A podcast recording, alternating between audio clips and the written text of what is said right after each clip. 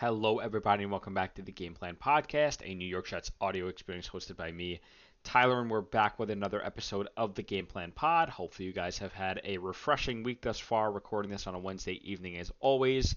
A victory week for the New York Jets. As they improved to 4 and 3 on the year, defeating the New York Giants in overtime. The Giants dropped to a lowly two and six, um, and thinking about their future, the Jets right in the thick of things in the AFC. Um, with the Chargers coming to town on Monday night, so a bit of a recap here first. Um, on the Giants game, which was one of the more interesting games, I should say, the last last couple of years uh, in terms of the Jets and you know how they played on defense and you know just a stellar game on defense. Obviously, the Jets kind of just preparing for the run on every down um, with Tommy DeVito back there, with uh, Tyrod Taylor going down um, somewhat early in the game. Tommy DeVito comes in uh, and you know doesn't throw the ball at all, and the Jets kind of just tee off um, on Saquon Barkley. Barkley, uh, 36 rushes for you know over 100 yards. Um, the Jets knew they were going to run, and you know Barkley broke a few off, but ultimately it wasn't enough for them to, give, to get the victory, right? And Graham Gano, the Giants kicker, uh, kind of threw the game away with that missed kick. Shout out to Will McDonald. I posted the clip on my Instagram, but just what what a play! Uh, jumping over, um, you know, the holder there and kind of just you know making it really tough for Godot to get that field goal down the middle, and uh, you know that was a game changer. Uh, and plays like that get you on defense, right? I know the Jets have a revolving, uh, kind of a rotating door, I should say, on the defensive line. Will McDonald, um, not yet featured as one of the premier pass rushers, you know, coming off the edge, such as you know Jermaine Johnson, Carl Lawson, who's kind of taken a back seat as of late uh, to Bryce Huff, who is coming along quite nice, I should say. Bryce Huff, Joe Douglas spoke in his press conference on Tuesday, stating that Huff and uh, you know the Jets, his agents have had preliminary conversations. Um, that's a guy that you know you want to have stick around for a little bit. Obviously, uh, Huff is a very good pass rusher, one of the best in the league in terms of efficiency, in terms of pass rush win rate, um, and kind of just all around good player. Right, he's gotten better against the run.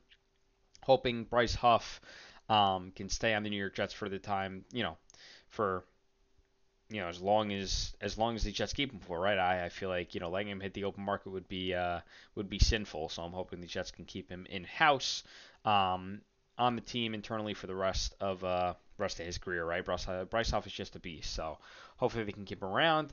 Um, that's my little rant on Bryce Huff, and you know against the Giants, the Jets didn't have too many opportunities to really tee off. Um, as I said, Saquon Barkley ran the ball 36 times. Um, Tommy DeVito not really posing as a real threat uh, throwing the ball out of the backfield. Um, and obviously the Jets pass rush was ready for the run more than they were the pass. So at this point, um, you know, we head into this week against the Chargers thinking, okay, this game against the Giants, put it behind us because it really wasn't who we are. Um, we're a team that needs to score points as well. Uh, and I think Zach Wilson and the, you know, the offense understands that, right? And I know obviously Connor McGovern, Wes Schweitzer both put on IR, Al Woods uh, as well from the defensive line put on IR. Um, and the Jets trotting out Xavier Newman at center this week, expected to. Uh, Newman played in in the Giants game some. Uh, the first snap was a fumble, miscommunication between the center and the quarterback, and then Newman I thought handled you know the pressure decently well. I know he had Dexter Lawrence uh, lined up across from him, and obviously Dexter Lawrence has the um, the major win there, but it, it, it felt like you know throughout the game Newman did actually calm down a bit. Uh, that play where um, Wilson completed it to Lazard, 10 seconds left. Newman actually really heads up play to get the ball um, all the way down to uh, where where it was landed by Lazard, and you know holding it up for the ref to spot it first and then get it down. I thought that was a pretty heads up play for a guy who's never played center before in his life, um, and is still pretty young, right? I believe he's like 24. So shout out to Xavier Newman. Um, he's probably going to start this week again at center. So the Jets have, um, as of right now, Mekhi Becton, Laken Tomlinson, Newman, right guard Billy Turner, I want to say. That's still very up in the air. And then Max Mitchell. If Duane Brown were to come back, uh, Robert Saleh touching on that today, that they, you know, they hope to activate his 21 day practice window in the coming days here. Um, I don't know if he's going to play this week, but if he plays, you know, next week, it would be Duane Brown, Laken Tomlinson. This is from left, left to right, right? Duane Brown, Laken Tomlinson, Xavier Newman, Billy Turner, Mekhi Becton, right? Do you slot in Max Mitchell at guard? Um, that's another conversation to have. But as of right now, the Jets' offensive line is definitely in flux. um, in a spot to you know keep an eye on moving forward because this is a unit that coming into the season lacked depth um, at some key positions, and I'm hoping you know the Jets can kind of overcome um, a lot of that here. But it seems like they're going to be working with a patchwork offensive line against one of the best defensive lines in football, right? That feature Khalil Mack, Joey Bosa. Um, they are going to have to hold up against some of the league's best, right? And the Chargers defense isn't anything to scoff at, right? I, I thought they played a little better as of late. They still give up a ton of points, um, but they are um, still a decent team overall. I know, you know, Chargers offense, obviously Justin Herbert, a premier QB in this league. Um, doesn't mean much though if the Jets can, you know, shut down the likes of Patrick Mahomes, Jalen Hurts. Um, they, they they should be able to try to rattle Justin Herbert a bit. Um, he is prone to making some mistakes, so hoping the Jets can kind of get in the backfield and cause some pressure. Um, it helps that this game is at home. It helps that there isn't much rain in the forecast for Monday. Um, but hopefully the Jets can get some pressure on Herbert to force a few turnovers and a few errant throws. Um, Austin Ekeler, who is one of the premier backs in the league, coming off an injury, he's back uh, in full force and used primarily um, as their prime, prime, you know, premier primary running back uh, last week, right? Um, and it seems like he's back in the into the swing of things here. Keenan Allen, one of the one of the premier wide receivers in the league. I'm really looking forward to Keenan Allen versus Sauce Gardner. I think that's actually going to be a really really cool matchup. Um, we haven't seen that yet, and I think Sauce is the kind of guy who, um, you know, really relishes these opportunities, right? He really, you know, takes pride in going up against some of the league's best. So I'm really, really curious to see how he handles Keenan Allen. Obviously, it won't only be Sauce uh, lining up against him. It'll be DJ Reed. Keenan Allen also lines up in the slot, so Michael Carter the second. We'll see some of Keenan as well, so should just be an all-around good battle there. Um, what else we got? Offensive line for the Chargers is decent. I think they have a pretty good unit there. Um, and we touched on their defense a little bit. So that's just a bit of a preview on the Chargers. Zach Wilson um, coming off a game where he didn't have to do much uh, until the last two minutes, right? He led um, a 24 second drive uh, with two chunk plays, 25 plus yards down the field. That is the first time since 2000, yes, the year 2000, that a quarterback led a drive under 30 seconds with two 25 plus yard chunk plays, right? That is pretty impressive uh, for a guy who has the most fourth quarter comebacks with three um, so far this season. Uh, Zach Wilson, the comeback kid. Um, it's pretty it's pretty remarkable, honestly. Uh, if you take a look at that stat, people call it cherry picking. I call it interesting. I, I think Zach Wilson has been actually pretty good in the fourth quarter, and I know some people also think that you know he needs to step up more, you know, a bit earlier, first quarter, second quarter, make sure. Um, you know, you get you get your team in the position to win early on, so you don't have to worry about coming back every time. But um, he's done a good job keeping the team in games. I think, you know, they managed them well. Um, and it's similar, honestly, last year. I feel like a lot of people do not touch on this. The Jets were five and two before Breece Hall and AVT got hurt last year. Um, Zach Wilson wasn't playing his best ball, right? He wasn't.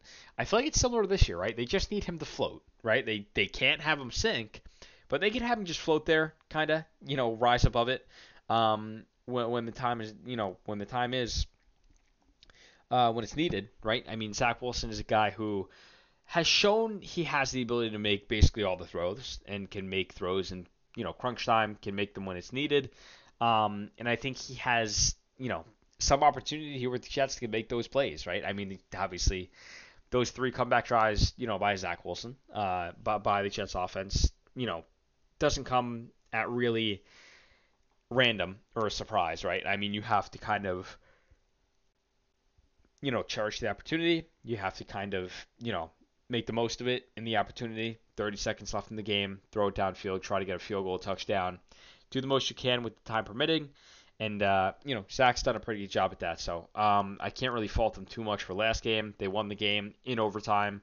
Uh, Thomas Morstead, MVP in that game. MVP of the season, to be quite honest, next to Quincy Williams, Breece Hall. Thomas has just been fantastic. His gratefulness, his, you know, his humbleness on the Jets is really refreshing, honestly. And this is the kind of guy people are going to say, "Oh yeah, it's a punter, dude. Who who cares?" It's it's more than a punter. Um, when you have that kind of voice, that kind of guy who provides stature in the locker room like that, it, it means a lot, right? So Thomas Morstead, shout out to him. Follows me on Instagram as well. Awesome guy. Um, really stand up personality and just an all around amazing player. So uh, shout out to Thomas Morstead. Uh, kickers Mata too. So uh, hoping, um, you know, punters, kickers all around the league get more recognition. Greg Zuerlein doing an outstanding job for the Jets as well. Those two guys, one of the best special teams units in the league, led by Brant Boyer. Um, so just shout out to the special teams and all that uh, they've brought there.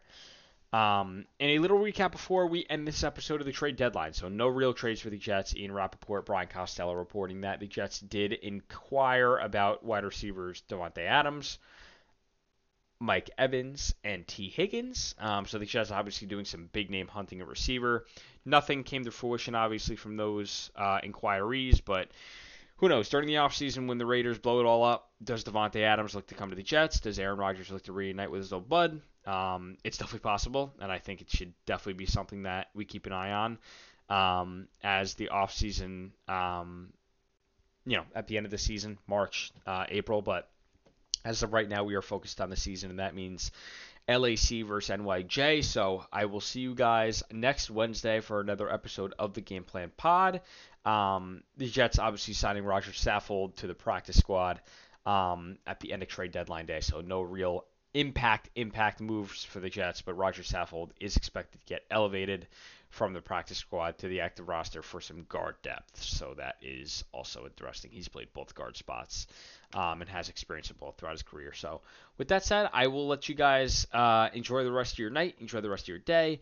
Um, and I will be back with another episode of the Game Plan Pod next week. Make make sure you follow me on Instagram at New York Jets Game Plan, Twitter at New York Jets Game Plan. Um, really appreciate all the love and support on the Instagram. I feel like I've gotten a lot of engagements, a lot of cool, um, you know, DMs and just stuff from you guys. So as always, you guys are the best. Um, keep doing what you're doing, and uh, you know, I always enjoy reading the comments, reading the DMs. They always make me laugh, or um, you know, they're always insightful as well. If you guys have Jets questions, send them my way.